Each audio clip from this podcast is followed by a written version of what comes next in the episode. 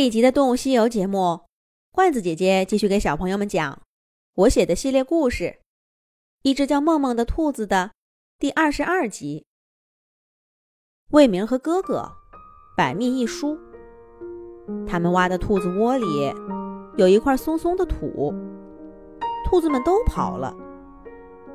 魏明和哥哥找了大半夜，一直都没找到。兔子们就这样都跑了吗？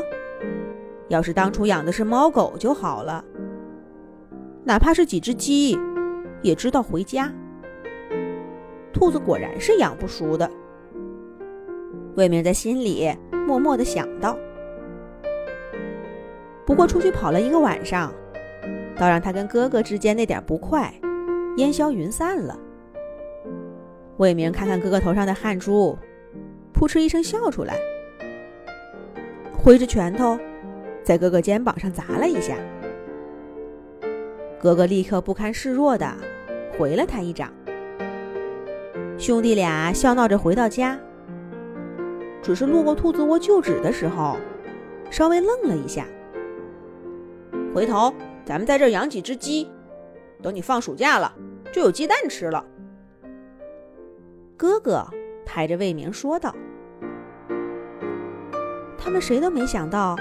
第二天一早，最初的那只兔子，灰蓝色的梦梦，竟然自己回来了。你怎么不走呢？你怎么不走呢？魏明问了梦梦好几遍，又在上学的路上想了好几回。当然，他是永远都想不出答案的。而梦梦呢？在魏明哥哥给他盖的新房子里住下，写完了那封永远寄不出去的信，就潇洒的告别旧时代，欣然面对新的生活了。而这次的新房子，很快就被一些更小的兔子占据了大块的空间。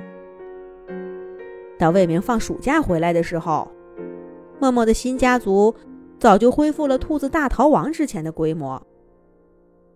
成员甚至还更多了些。梦梦看起来成熟了不少，不再是当初跳到院子里懵懵懂懂的小兔子模样。原来时间同样会在动物身上留下痕迹。魏明第一次这么觉得。在学校上班的妈妈也放假了，正系着围裙在厨房里忙活着。魏明迎着香味和烟火跑进去，打量着妈妈的脸。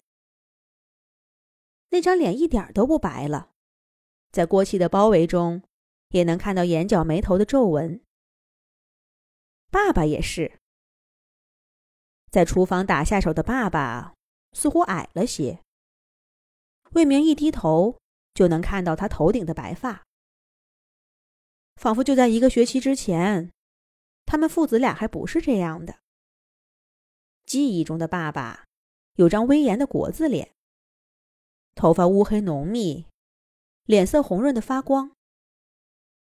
妈妈梳着一条漂亮的黑辫子，不管怎么笑，白皙的脸上都看不出一丝皱纹。魏明不会记错的，在那张压在抽屉最底层的照片上。爸爸妈妈的样子，跟他记忆中的，一模一样。从什么时候开始，岁月也在他们的脸上留下了痕迹，比在兔兔梦梦的身上更明显。而魏明竟然从未注意到过。妈妈，我来帮忙吧。魏明的嘴巴里不知不觉的溜出这么一句话。哎呀，太阳打哪儿出来了？你快别跟我捣乱！你越帮忙，我这越乱。快去看看你哥哥干嘛呢？一会儿咱们吃饭。在灶台上忙活的妈妈，头也没回的就下了逐客令。这样的妈妈，似乎又离魏明记忆中的更远了些。你去厨房捣什么乱？因为你回来。妈妈特意多做了几个菜，生怕谁给他弄坏，把我都赶出来了。走，跟我看兔子去。哥哥一边奚落着魏明，一边把他拉到兔子的心窝旁边。爷爷正在给成群的小兔子添草。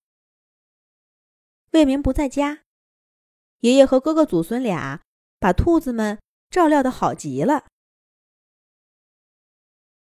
这次一走就是好几个月，魏明觉得好些东西都生疏了，而哥哥接下来告诉他的事情，很快就让他更震惊了。是什么事儿呢？下一集讲。